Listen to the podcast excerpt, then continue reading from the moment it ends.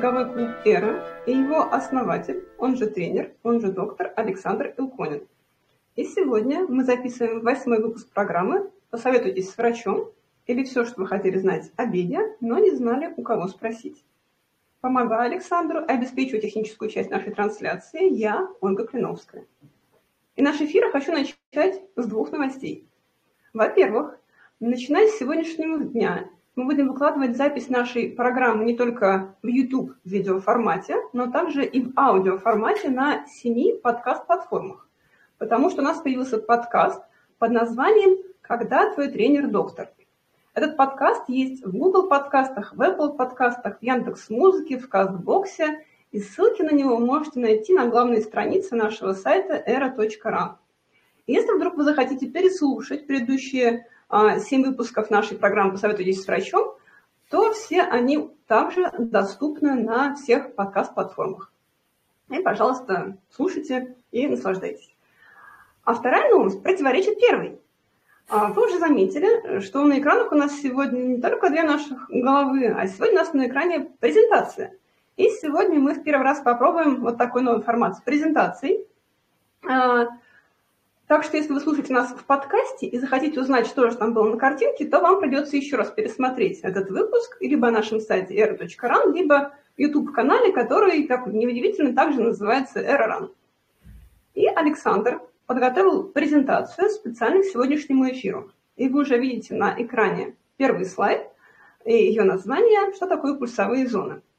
Сегодня мы собрали вопросы наших слушателей о пульсовых зонах.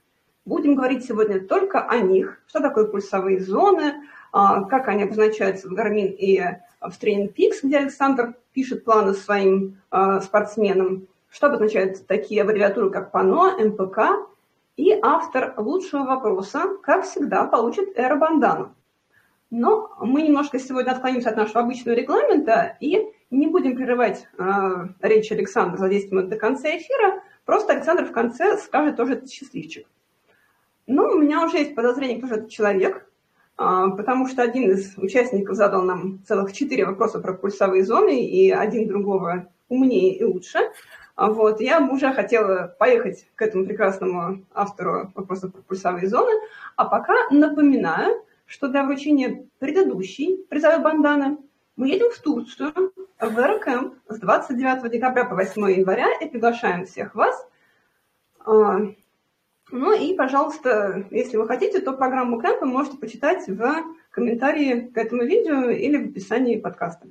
Итак, я сказала все, что хотела сказать, и мы Переходим, собственно, к вопросам. И первый вопрос о пульсовых зонах задает Ольга К.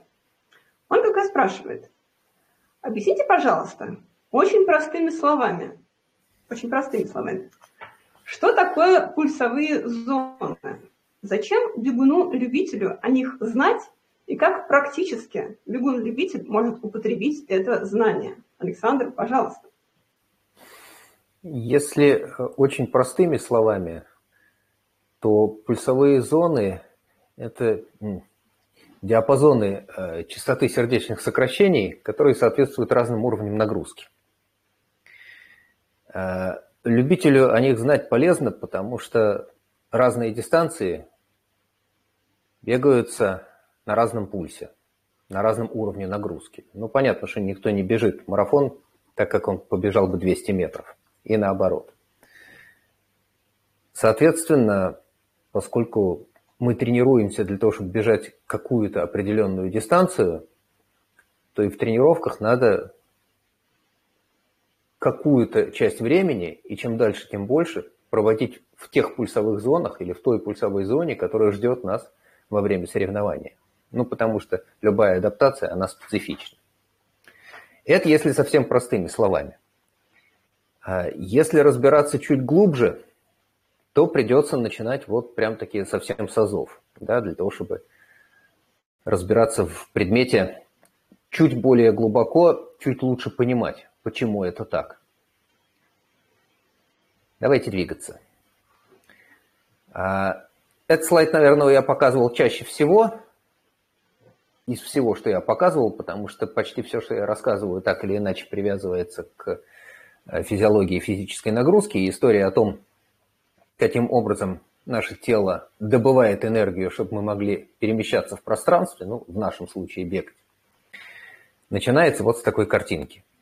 Любое движение всего живого на Земле осуществляется, потому что все живое на Земле умеет производить, производить синтезировать молекулы аденозин-трифосфорной кислоты. Это универсальный источник энергии всего живого на Земле. А в наших мышцах постоянно существует небольшой запас аденозин-трифосфорной кислоты.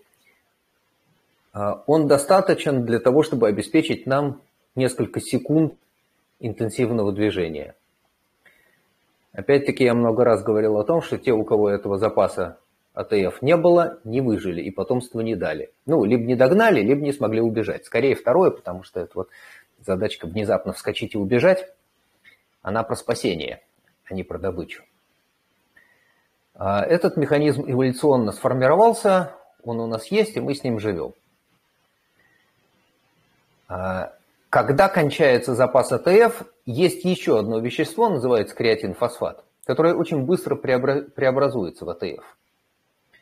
От запаса фосфатов, то есть аденозин-трифосфорной кислоты, АТФ, и креатинфосфата хватает на обеспечение нескольких секунд движения. Ну, 10 секунд, может быть, 12-15. На запасах креатинфосфата и АТФ в предельном усилии люди бегут 100 метров. И то только те, которые умеют бегать быстро. А люди, которые бегают 100-метровку э, за 15, за 17 секунд, им уже приходится привлекать другие источники энергообеспечения. Но какое бы топливо ни поступало к нам в систему энергообеспечения, весь смысл химических преобразований, которые там происходят, заключается в том, что на выходе мы получаем АТФ – Ничего другого, кроме АТФ, не может заставить мышцы двигаться. АТФ – это тот самый э, энергетический субстрат, который необходим для того, чтобы сократительные белки нашей, наших мышц смогли сработать. Чтобы мышца могла сократиться и расслабиться. Без АТФ это не делается. Еще раз скажу, вообще любое движение в мире, которое мы знаем в живом царстве на Земле, оно обеспечивается посредством АТФ. Ничего другого природа не родилась. Когда-то этот механизм появился, а дальше он наследуется, наследуется и наследуется. Никакой новый не появился в эволюции. Теперь, а каким способом можно получить энергию для того, чтобы ресинтезировать АТФ? А есть каскад химических реакций, который обеспечивает ресинтез АТС. АТФ. В первую очередь, когда кончается запас АТФ, ну на самом деле почти одновременно с началом активного расходования запаса АТФ, а, запускается а, распад глюкозы, которая содержится в наших мышцах. И этот распад глюкозы на первом этапе не требует кислорода. Он бескислородный и, соответственно, он называется анаэробный, без воздуха. Это механизм, который появился, видимо, эволюционно сразу после того, как живые организмы научились использовать АТФ для движения. А, он очень быстрый, там короткая цепочка химических реакций. Он обеспечивает нам большую мощность на выходе, но он жутко неэкономичный. Когда мы отработали, опять-таки, какое-то время на маленьком запасе глюкозы, у нас успевает подключиться следующий механизм энергообеспечения. Этот уже с кислородом. Я вон там пририсовал кислородный баллончик. Дело в том, что для запуска кислородного механизма, то есть аэробного механизма энергообеспечения, нужно какое-то время. Для того, чтобы... Я так и не могу найти лучшего слова, чем раскочегарить. Вот для того, чтобы нормально раскочегарить, расшевелить, запустить систему, она очень сложная, эта система реакции, опосредованных ферментами, которые дадут нам хорошую энергетику, высокую производительность, КПД высокий, нужно время. это время у нас проходит под работу бескислородного механизма с использованием глюкозы. А дальше запускается кислородный механизм. В кислородном механизме топливом тоже является глюкоза. А после того, как глюкоза истощается, ее запасы пополняются. Источником пополнения запасов глюкозы внутри мышечной клетки является гликоген. А, гликоген – это вещество, которое химически очень похоже на крахмал, но почти неотличимо. Только крахмал, он животного происхождения. Ровно такой же полимер из э, молекул глюкозы, вот молекулы глюкозы, которые вместе соединены в такую длинную-длинную цепочку, он называется гликогеном. Гликоген запасается в мышечных клетках. Еще в печени, еще там где-то, но для нас важен гликоген мышц и печени, потому что это источник энергии на подавляющее большинство дистанций, которые мы бегаем. Начиная ну, со средних дистанций, для того, чтобы обеспечить энергию со средних дистанций и дальше марафон и больше, без гликогена не лечится. Топливом является гликоген. А когда мы бежим, когда мы работаем физически, и у нас, что называется, в топку поступает глюкоза, которая отщепляется от длинной молекулы гликогена. Вместе с кислородом она у нас сгорает. На выходе образуется углекислый газ, СО2, и вода. Воды этой получается не очень большое количество. Если человек проводит ну, вот, сутки в покое на диване, этой так называемой метаболической воды около 250 мл в сутки. Ну и СО2, который мы выдыхаем. Да, часто спрашиваю, когда человек худеет вследствие физических нагрузок, куда девается эта масса? Ну, понятно, что метаболическая вода, она поступила в, в конце концов в системный кровоток, но потери воды мы умеем восполнять. А какая масса потеря... Э, покидает человеческое тело? Углекислый газ. То есть все наше похудание оно обусловлено выдыханием СО2. Ну, дальше любители могут посчитать, сколько надо надышать СО2, литров при нормальных условиях, для того, чтобы на килограмм похудеть. Много. Это к вопросу о том, что быстро похудеть на самом деле невозможно. Да, вот всякое форсированное похудание – это потеря воды, эту воду мы потом выпьем, и вес вернется. Давайте двигаться дальше. А, запасы гликогена, они конечны. Если мы работаем на нагрузке близкой к предельной, покуда нам хватает мощности кислородного энергообеспечения, а, нас хватит, ну, запасов гликогена в человеческом теле хватает на час максимум полтора работы в предельном режиме. А что дальше? А дальше у нас есть запас жиров, липидов. И надо сказать, что этот запас практически не ограничен. То есть, а, если считать вот, э, энергетический баланс, то получается, что на жарах можно бежать ну, почти бесконечно. Там какие-то безумные часы получаются в расчете. Жировой ткани в человеческом теле очень много. И почти вся она, ну, большая ее масса, может быть мобилизована для энергообеспечения. Другое дело, что на одних жирах э, пробежать невозможно. Просто липиды не могут быть субстратом для энергообеспечения они работают только в смеси с э, углеводами, с гликогеном. Биохимики говорят, что жиры сгорают в пламени углеводов.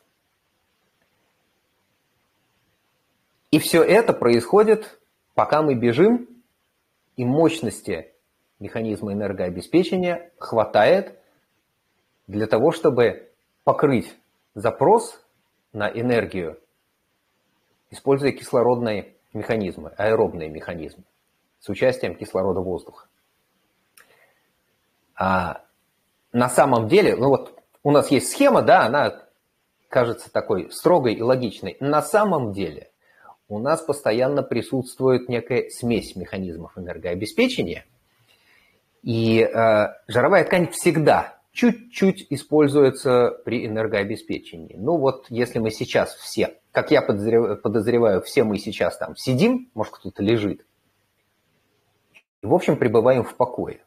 Так вот, большая часть энергии, которую наше тело расходует для разных целей, сердцебиение, поддержание позы, дыхание, там, работа внутренних органов, что-то еще, большая часть этой энергии, она поступает из жировой ткани.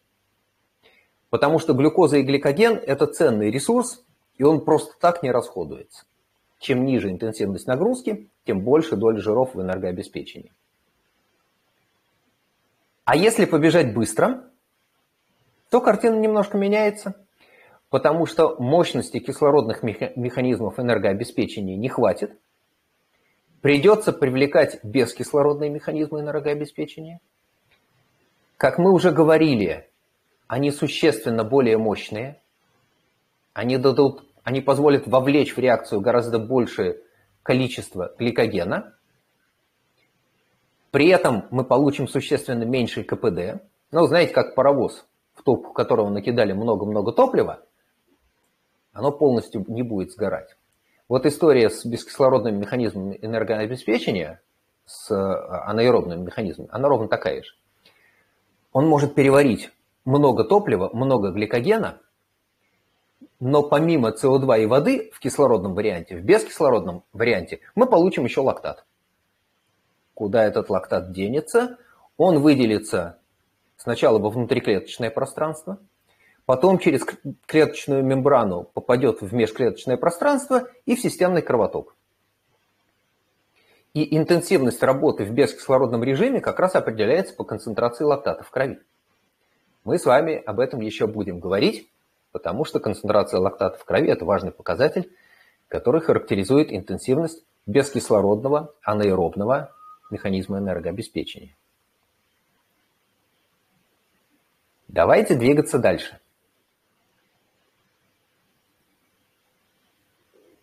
Если мы посмотрим на людей, которые бегут разные дистанции, да, у нас есть несколько секунд течение которых работает так называемый фосфатный механизм. И это действительно секунды, когда используется очень небольшой запас АТФ и креатинфосфата. Ну, на этом механизме энергообеспечения бегают 100 метров. Потому что мы не умеем бегать быстрее. Дальше у нас подключается по-прежнему бескислородный анаэробный механизм который включает в себя распад глюкозы, уже с выработкой лактата, потому что без кислорода. И на этом механизме бегут средние дистанции, ну, там, до 400 метров длинный спринт бежится. Дальше подключается, успевает включиться аэробный механизм энергообеспечения. Ему нужно время для того, чтобы нормально запуститься и выйти на мощность. И в аэробном режиме бегут длинные дистанции.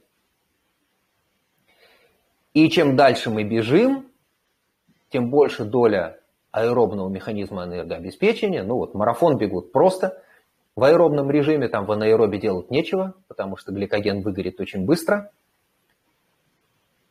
Марафон бегут почти чисто в аэробном режиме. В анаэробный режим можно позволить себе залезть совсем чуть-чуть ближе к финишу. В общем, я знаю мало людей, которые так хорошо умеют раскладываться по дистанции. Но, может быть, вот парень, который пробежал Валенсию за 2.01.53 э, и при этом сделал негативный сплит.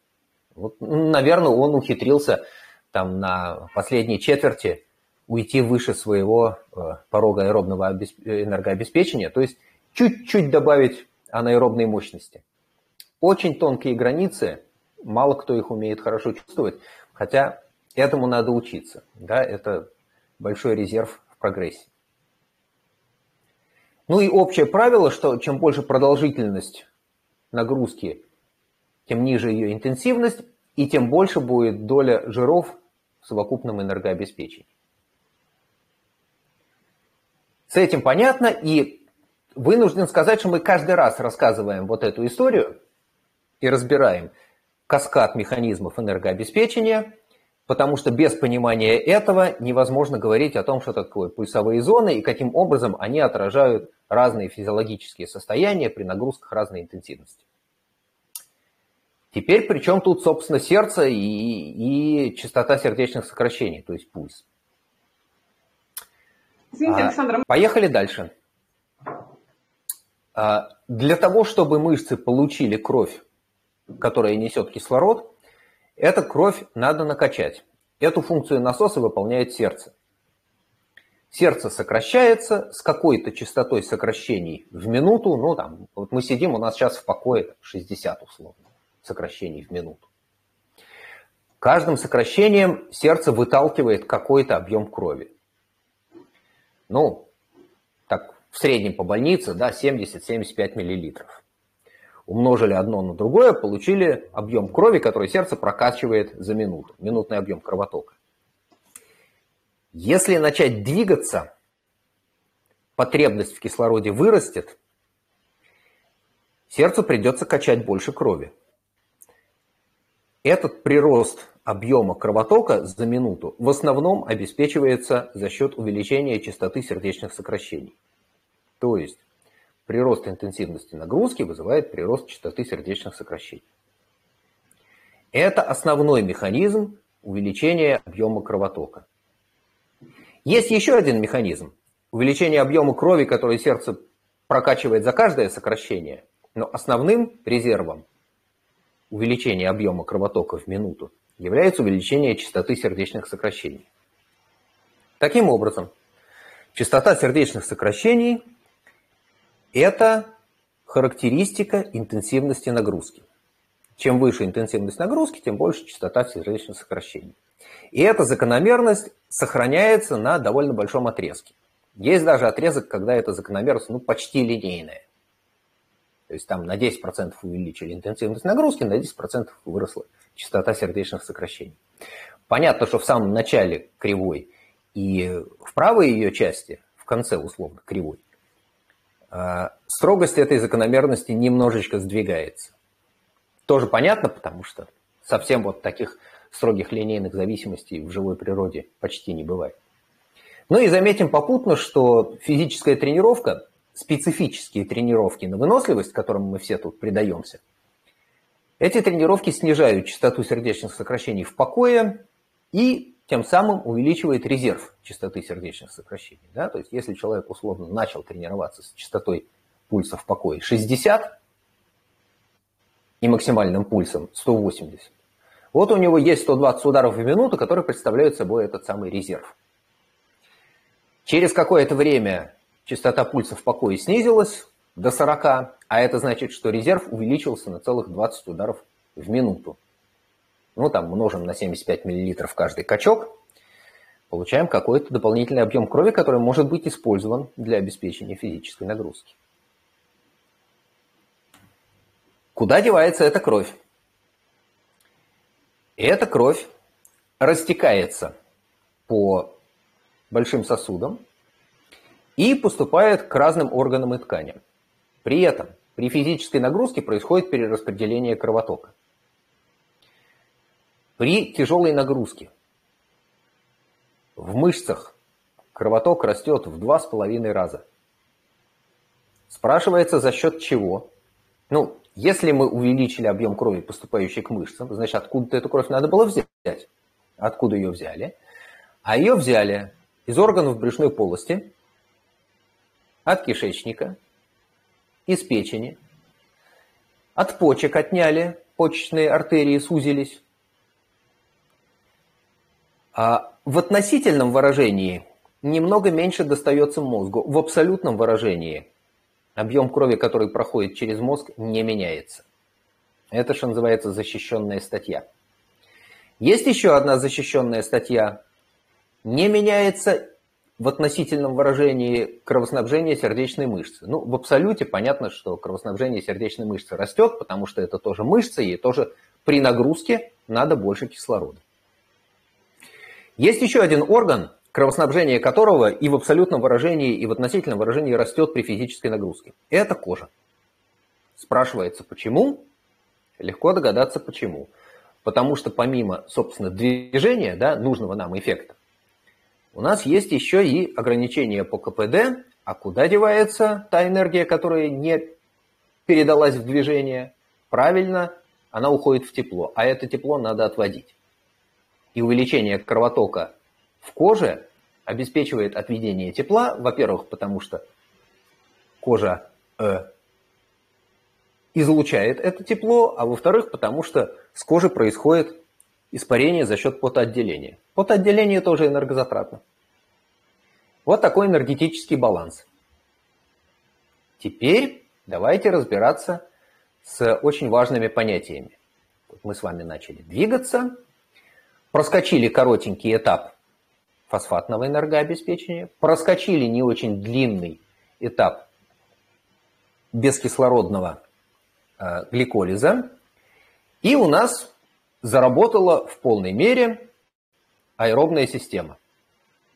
То есть через минуту с небольшим запустился нормально работающий механизм энергообеспечения с участием кислорода. Мы вдыхаем воздух, выдыхаем воздух, в котором побольше углекислого газа. У нас при этом растет частота сердечных сокращений, увеличивается кровоснабжение мышц. В митохондриях, во внутриклеточных образованиях происходит сгорание, ну, условно, химическое такое сгорание, да, а, глюкозы с образованием АТФ, с ресинтезом АТС, АТФ. Этот механизм энергообеспечения имеет какой-то предел мощности. То есть есть какая-то максимальная нагрузка, которая может вытащить наша аэробная система. Вот эта максимальная нагрузка, при которой аэробная система полностью покрывает энергозапрос, называется аэробным порогом. Ну, логично. Да, вот это тот самый порог, это максимум того, что мы можем выдать с участием кислорода.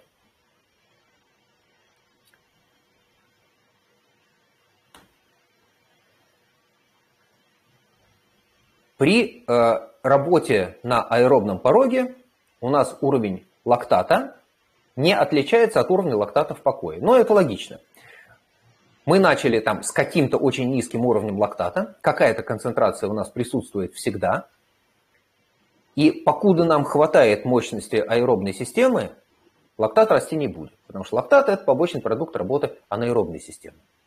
Окей. С аэробным порогом мы разобрались и запомнили для себя, что на аэробном пороге мы работаем в нагрузках, ну, в пределе, да, это марафон. То, что короче марафона, мы можем позволить себе немножечко подключить анаэробную систему. Двигаемся дальше. Еще увеличиваем интенсивность нагрузки. Поскольку у нас аэробная система перестала справляться, ее максимальной мощности уже не хватает, приходится привлекать анаэробную систему. Она подключается, работает, и на выходе мы получаем некоторое количество лактата.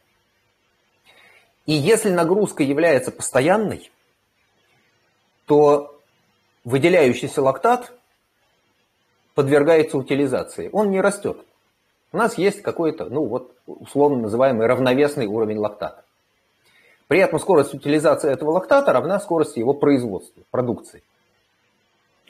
Максимальная нагрузка, при которой возможно такое равновесие, когда скорость утилизации лактата равна скорости его производства, называется порогом анаэробного обмена. Он же лактатный порог. Он же э, термин пришел от велосипедистов FTP. То есть, э, как он называется-то? Порог э, функциональный порог. Они это определяют как э, мощность, на которой можно проработать один час ну, максимальная мощность, на которой можно проработать один час. Вот если лезть, например, в объяснение, которое там, Гармин у себя приводит, они об этом пишут, про FTP.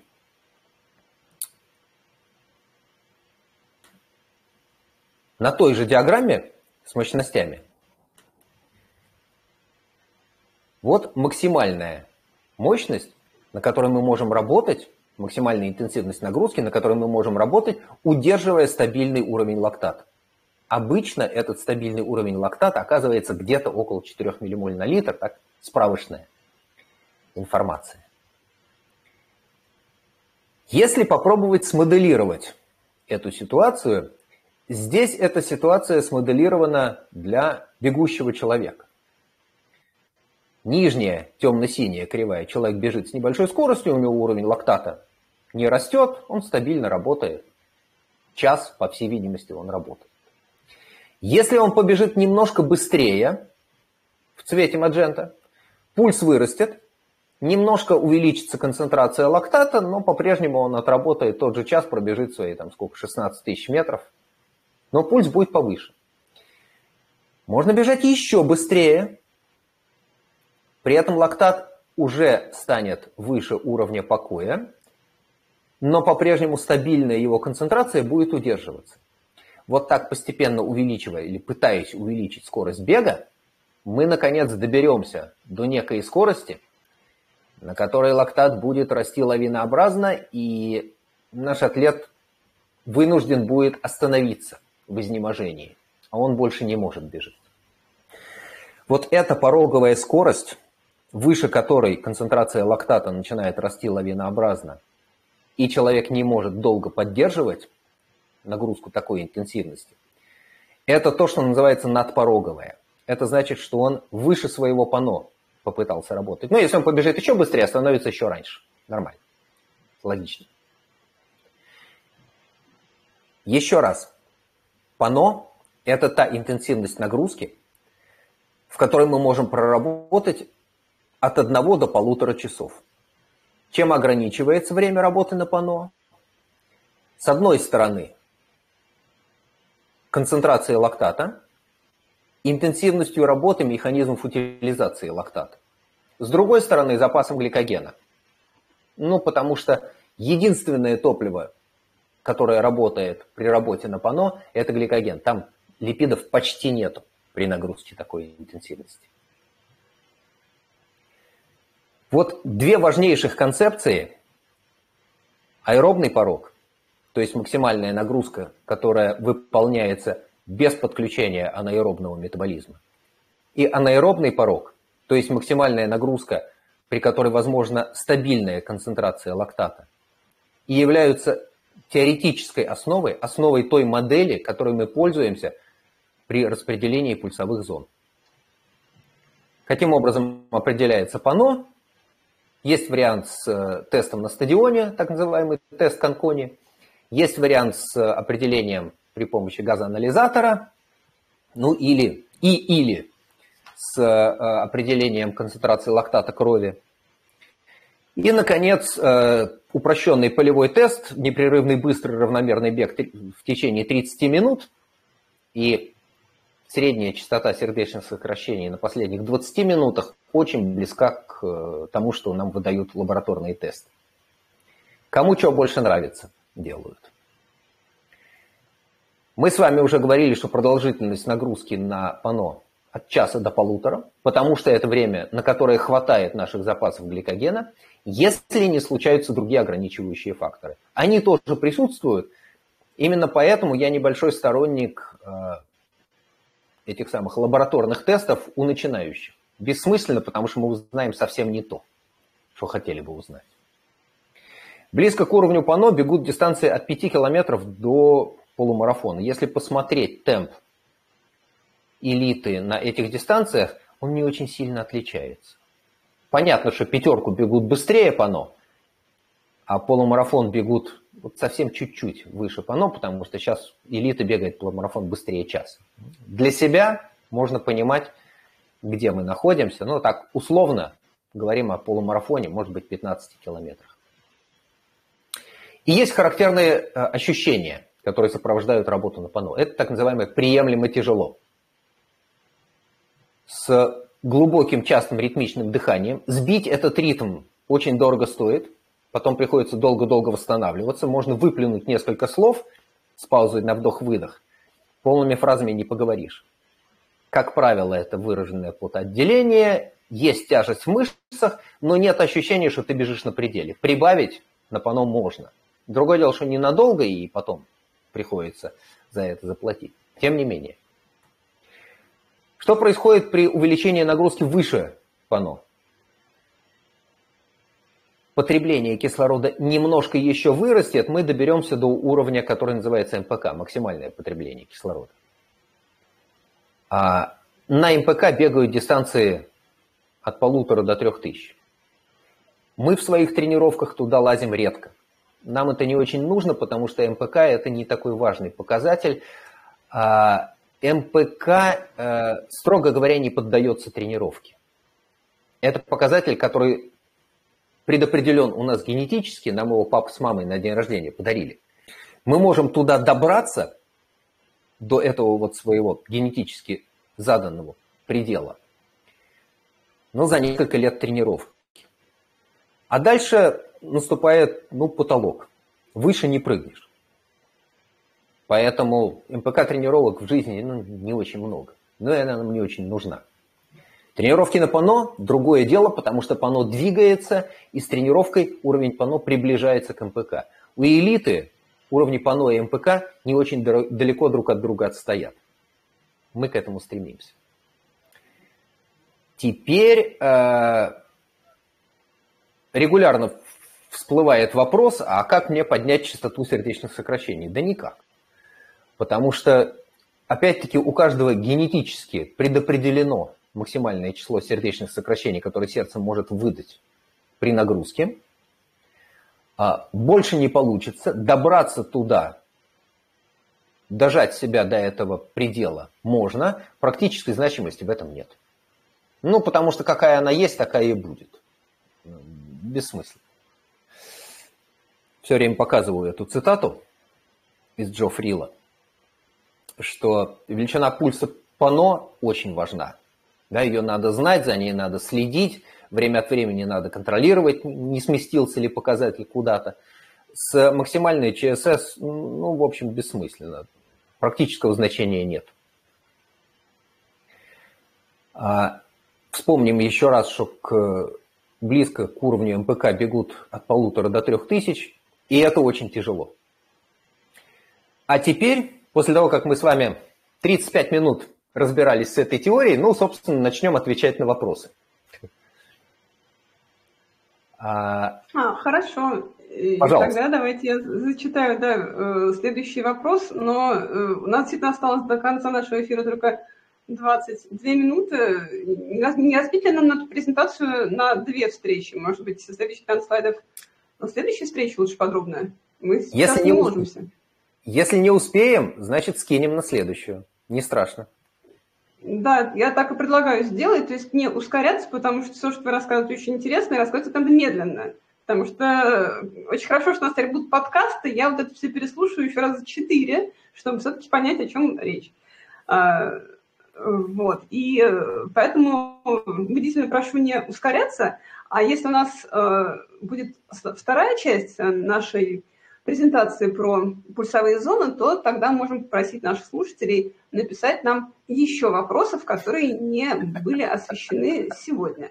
А так давайте мы перейдем к вопросу э, от Антона, который спрашивает. Я думаю, большинство тех, кто тренируется с пульсометром, сталкивались так или иначе с системой пульсовых зон, в которой их пять. Например, как у Polar, рассчитывается от максимального пульса – в наших тренировочных планах на тренинг PIX мы используем систему с шестью зонами, хотя теоретически могли бы использовать какую-то другую. В чем принципиальная разница этих двух систем? Как они соотносятся друг с другом? Как соотносятся друг с другом зоны в этих двух системах? И почему мы используем систему с шестью зонами в наших планах? И вот с этим а, длинным вопросом от Антона а Александр соединил еще один вопрос от Ольги К., которая спрашивает, как связано понятие ПАНО, МПК и пульсовые зоны? Александр, пожалуйста. Ну вот, а, мы, собственно, с вами добрались до того, из-за чего все затевалось, да, пульсовые зоны. А в самом начале мы сказали, что пульсовые зоны – это показатели частоты сердечных сокращений, которые соответствуют разным уровням нагрузки. Каким образом мы определяем эти уровни нагрузки? У нас уже на готове понятийный аппарат. Смотрите, практически использование пульсовых зон – это способ различить уровни нагрузки если нет навыка определять их по ощущению. Впрочем, и когда есть ощущение, взаимный контроль, то есть смотрим на пульс, сверяем его с ощущениями. Если что-то сильно отличается, если они сильно не совпадают, надо думать, где ошибка. То ли в ощущениях что-то не так, то ли пульсовой датчик врет, и то, и другое бывает, одного рецепта нет. И это очень ценный инструмент, имею в виду пульсовые зоны, если не забывать про здравый смысл. Но это вот та ситуация, когда датчик врет. Да, он показывает тебе 130, а ты задыхаешься, и у тебя кефир из ушей, зеленые круги в глазах. А он тебе показывает по-прежнему 130, а ты пытаешься выйти на 150, которые в задании. Ну, понятно, что, видимо, что-то с датчиком не ладно, потому что ощущения настолько обманывать не могут. Поехали. У нас есть самый нижний уровень, так называемая зона восстановления. Это очень легкая нагрузка. Нагрузка, которая не воспринимается как нагрузка. У нас есть с вами аэробный порог. То есть максимальная нагрузка, которую можно вынести, не включая анаэробный механизм. У нас есть с вами уровень ПАНО, порог анаэробного обмена. То есть максимальная нагрузка, которую мы можем вытащить, включив и аэробный, и анаэробный механизм, и удерживая при этом стабильный уровень лактата. Это максимальная нагрузка, в которой мы в течение какого-то времени можем пробыть в физиологически стабильном состоянии, на постоянном уровне лактата. Час-полтора. Еще выше зона максимального употребления кислорода. При этом концентрация лактата растет лавинообразно, и время работы на таком уровне нагрузки уменьшается. Не потому, что кончится топливо, как в случае ПАНО, а потому что лактат выйдет на такую концентрацию, когда мышцы откажутся работать. У нас будет слишком высокая концентрация лактата, а стало быть слишком высокая концентрация ионов водорода. Закисление, как в народе говорят. А в кислой среде мышцы отказываются работать. Придется остановиться. Соответственно, у нас есть порог анаэробного обмена, ну и небольшие участочки чуть-чуть, чуть выше порога, чуть ниже порога, да, вот над порогом, под порогом. А теперь переходим в совершенно практическую плоскость, лезем в Training Peaks и смотрим, каким образом там можно определять пульсовые зоны. Пожалуйста. Training Peaks предлагает сколько? Четыре способа э, калькуляции. По лактатному порогу, по максимальной частоте сердечных сокращений, по э, максимальной частоте сердечных сокращений с учетом частоты сердечных сокращений в покое и по комбинации лактатного порога и максимальной частоты сердечных сокращений. Четыре варианта. Мало того, если мы берем определение, э, распределение пульсовых зон по лактатному порогу, я не стал считать, сколько там этих самых вариантов есть. Ну, в общем, видно, что их много. И э, количество зон, которые эти способы предлагают, колеблется от 5 до э, аж 10. Ну, я не знаю, куда там можно 10 зон напихать. И самое главное, каким образом их распределить. Я буду рассказывать о способе, которым пользуюсь я. И постараюсь объяснить, почему он такой. Да? Давайте мы сейчас закончим экскурсию по э, Training Peaks. А дальше, если мы берем расчет пульсовых зон от максимальной частоты сердечных сокращений, у нас не так много э, способов счета, но тем не менее они тоже есть, и количество зон колеблется от 5 до 7. Ну, вариант с единицей меня не устраивает. Тут, собственно, никаких пульсовых зон нет, она всего одна. Я вручную распиши, предлагают там. Двигаемся еще дальше. Мы можем попробовать посчитать зоны э, от э, максимальной частоты сердечных сокращений с учетом пульса покоя. И первый исторический способ распределения пульсовых зон, который предложил э, Финн Юха Карванен, вот как раз и был построен на том, что он считал какой-то процент от резервной частоты сердечных сокращений, то есть от разницы между пульсом покоя и максимальным пульсом. Эх. Метод, которым так, пользуюсь я. Сейчас, да, прошу прощения, тогда должна сразу озвучить вопрос от Дары, которая спрашивает, что означают буквы пульсовых зон в TrainingPeaks и Garmin. И, кстати, у нас осталось 14 Сейчас. минут, поэтому все-таки я предлагаю не торопиться, а лучше побольше э, рассказать вот, в следующей вот, передаче. Вот да. ровно сейчас я и расскажу, что означают буквы. Да? Вот оно. Итак, я утащил эту классификацию зон у Петра Янсена из книжки про ЧСС, лактат и тренировки на выносливость.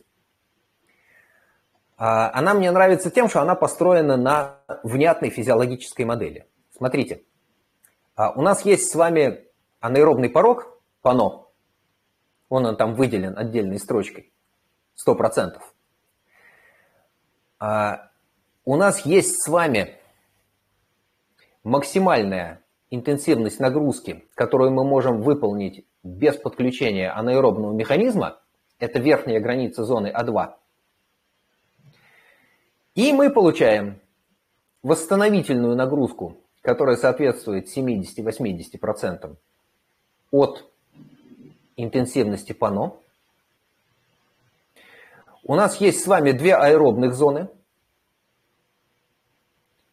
И зона А2, аэробная 2, заканчивается. Это максимальная нагрузка, которую можно выполнять без подключения анаэробного механизма. Это интенсивность работы на марафоне. У нас есть с вами две так называемых развивающих зоны, Е1, Е2. И их граница – это пано, анаэробный порог. Ну и там выше можно залезать в анаэробную зону. Про анаэробную зону я сразу, сразу скажу, что туда почти никто никогда не залезает. И если в плане написано анаэробная зона, это интенсивность нагрузки, которая ей соответствует. На этот пульс можно просто не успеть выйти. Мы не работаем так долго. Бывает, но редко, что реально вот до своего максимума выбраться. И вообще я знаю мало людей, которые 120% по новому могут вытащить. Обычно все кончается, ну, дай бог, если на уровне 110. Вот что означают эти буковки. И откуда я их а взял. Я прошу прощения, там звук, я их не сам придумал. Вы сказали, на какой буковке люди бегут марафон на А1 или А2? Марафон бегут на границе А2 и Е1. Вот ровно по этой самой границе проходит аэробный порог. Дальше считайте сами. 95% от пано. То есть взять уровень пано, скинуть оттуда 5%, получим, ну, условно. Да, э, тонкие настройки, они весьма индивидуальные, и это, судя по тому, что там нули и пятерки, это такое приближение. Да? В среднем по больнице взяли или для красоты написали столько. Но у Янсена написано так. Окей, если вы посмотрите в свои пульсовые зоны, вы увидите, что там есть небольшие отклонения от э, этих строгих цифр. Время от времени там с кем-то я это обсуждаю, что вот давай подвинем, потому что, похоже, у тебя порог сместился. В хорошем случае вверх. Э, если делать длинный перерыв в тренировках, то, соответственно, порог снижается вниз. Ну, значит, будем его заново поднимать. Вот. Ну, то есть правильно я понимаю, что стратегия бега марафона по пульсу – это рассчитать свой пульс там на дорожке, либо тестом, а потом, значит, можете на 0,95, надеть на руку часы, на себя пульсометр и бежать вот ровно по этой цифре. Это не стратегия а, марафона. Э, э, ну, как правило, марафонский темп, то есть нагрузка уровня марафона, она сначала считается – по результатам тестов, по предыдущим тренировкам, а потом этот полученный уровень, его неплохо бы подвергнуть, что называется, валидации, проверить на практике. Как его проверяют на практике? Ну, марафон так не бегают в качестве тренировки. Я знаю очень мало людей, которые в качестве тренировки к марафону бегают марафон. А вот сбегать, например, тридцатку, вполне да, рабочий механизм. Вот тридцатку, там какие-то отрезки длинные, да, там 20 километров в темпе марафона. Пробежать, посмотреть, что происходит. Обычно ошибки на этой стадии вылезают. Если человек способен пробежать тридцатку с нагрузкой уровня марафона, на фоне обычной тренировочной нагрузки с большой вероятностью ему хватит сил после некоторого отдыха, после тейпера, пробежать с той же нагрузкой марафон. Идея вот такая. Подавляющее большинство людей, которые бегали много марафонов и бегали их быстро, я спрашивал, да, вот я э, дергал людей э, хорошего уровня, э, вплоть до высших спортивных достижений, да, растряс в свое время Леонида Швецова о том, вот, Леня, а как? Вот как распределяешь силы на марафоне, как определяешь на, интенсивность нагрузки? Ну, говорит, как? Как бегал тридцатку, так вот и бежишь дальше. По предшествующим тренировкам это определяется. А предшествующие тренировки бегаешь со временем, говорит, по ощущению. Собственно, можно на пульсовой датчик даже не смотреть, ты уже знаешь с большой точностью, сколько ты выдержишь вот на такой нагрузке. Поначалу, говорит, да, с датчика. Ну, вот идея такая. А вообще большинство людей, бегунов высокого уровня, с которыми я общался и которых я такими вопросами допекал, говорят, ну да, начинаешь с пульсовым датчиком, и пульсовой датчик используешь для того, чтобы калибровать собственные ощущения. Потом, ну, на большую гонку так вообще просто можно этот пульсовой датчик снять и не отвлекаться на то, что тебе что-то там давит грудь или натирает, или еще что-то. Бежишь по ощущениям, понимаешь, что да, вот еще там час я продержусь с такой нагрузкой. Или понимаешь, что что-то я с такой нагрузкой, видимо, не продержусь. Сколько надо, надо чуть поспокойнее, а то придется последние пять километров добредать. И все будут обгонять, что психологически очень тягостно. Лучше сейчас отпустить группу и удержаться там где-то, может быть, там 10-15 местами пониже в протоколе. Ну, вот такая идея. Собственно, весь наш разговор сегодня, он сводится вот к этой табличке. Вот до сюда мы добрались. Еще раз. У нас есть верхняя граница зоны А2, на которой бегут марафон. Понятно, что гонки больше марафоны бегаются где-то в районе А1. Ну, потому что в зоне R мало кто бегает. Да? Обычно эти вот бега получаются где-то на границе R и А1. А трейлы в горах, э, да, если очень длинная работа, то какое-то, там, какая-то часть работы будет и на совсем низком пульсе. Это нормально.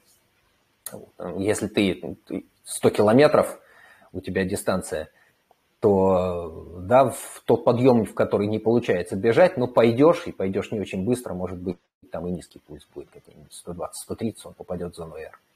А так, э, сверхдлинные в зоне А1, марафон на верхней границе А2, полумарафон на границе Е1, Е2. Посмотрите на Е1, на верхней границе лактат по верхнему краю 4 ммоль на литр. Если пытаться бежать быстрее, концентрация лактата станет расти, придется остановиться или тормозить. И то, и другое плохо. Поэтому выше анаэробного обмена полумарафон не бегают. Вот идея такая. И э, я подозреваю, что мы успеем еще на один вопрос ответить. А можно к этим буковкам вернусь? Вот, э, к, да, к, тогда не успеем. Тогда возвращаемся к этим буковкам. Можно к ним вернуться? Да, буковкам. То есть я правильно понимаю, что эти буковки обозначают R – это recovery, а это, это recovery. анаэроб, E – Наоборот. это extend, а, аэроб. А. А это аэроб, да. E – это типа mm-hmm. extension, E, а N – это анаэроб. А, а N – это анаэроб, а что означает E, я, честно говоря, не знаю. Ну вот, Но я сейчас я как... погуглила я... слова на букву Е, которые приводятся к развитию. Вот есть э, elaboration, есть extension, есть evaluation. Есть expansion. Не знаю. Честно говорю, не знаю. Да, вот я это как списал в свое время у Янсена, так я с этим и живу. По-русски ее называют развивающая. Развивающая один, которая под порогом, развивающая два, которая над порогом. В жизни э, есть смысл стремиться попадать на границу Е1, Е2. Потому что это вот тот самый режим в нашей модели, который нам нужен. Нам надо учиться бегать на максимально возможном стабильном уровне лактата. В течение часа-полутора полумарафон бежать. Вот. Ну вот. Я бы еще предложила к следующему разу в эту табличку вписать, на какой из этих букв люди пишут, э, люди бегут какую дистанцию, потому что а, мне кажется, так понятнее объяснять э, начинающим, да, что ты сейчас беги, не знаю, там 40 минут в темпе э, полумарафона, да, вот не эти буквы Е1, А2, а если начинающему... это понятнее. Ну да, а в заданиях тренировочных написано, да, 20 минут в темпе полумарафона, но объяснить начинающему, который никогда полумарафон не бегал, с какой скоростью ему надо бежать полумарафон, это сложная задачка. А тут такая угадайка, через которую каждый проходит, и ничего с этим не сделаешь. И когда ты человеку говоришь, что вот давай, у тебя там 10 минут в темп марафон, он говорит, что, в какой у меня темп марафон? Ну вот пробуй, тренируйся. Э, понятно, что все ошибаются, ничего страшного не случится, если ошибиться, но важно из этих ошибок э, извлекать какие-то положительные выводы, понимать, с какой интенсивностью нагрузки ты сколько можешь проработать. Это один из важнейших навыков, которые мы по ходу дела тренируем. Он мало где в явном виде обозначен, где-то в книгах это писалось. А, но в явном виде, вот среди целей тренировочного процесса, об этом говорят редко. А это очень важная вещь. Научиться определять, с какой интенсивностью нагрузки ты сколько времени сможешь проработать. На сколько времени тебе надо для того, чтобы пробежать десятку здесь и сейчас. В эту погоду, с этим ветром, при этой температуре, по этому покрытию. Это к вопросу о том, что мы будем еще там разбирать, да, там по темпу, по пульсу, по мощности. У нас есть частота сердечных сокращений, которая является основным показателем, характеризующим интенсивность нагрузки на довольно большом диапазоне нагрузок от очень легких до весьма тяжелых. Никакого другого показателя, который показал бы нам, насколько интенсивно мы сейчас работаем, с точки зрения организма, не с точки зрения эргометра. Эргометр нам покажет какую-то мощность. Но как эта мощность отзывается в нашем теле, нам лучше всего говорит частота сердечных сокращений. Именно поэтому, забегая вперед, забегая в тему э, следующего Э, разговора.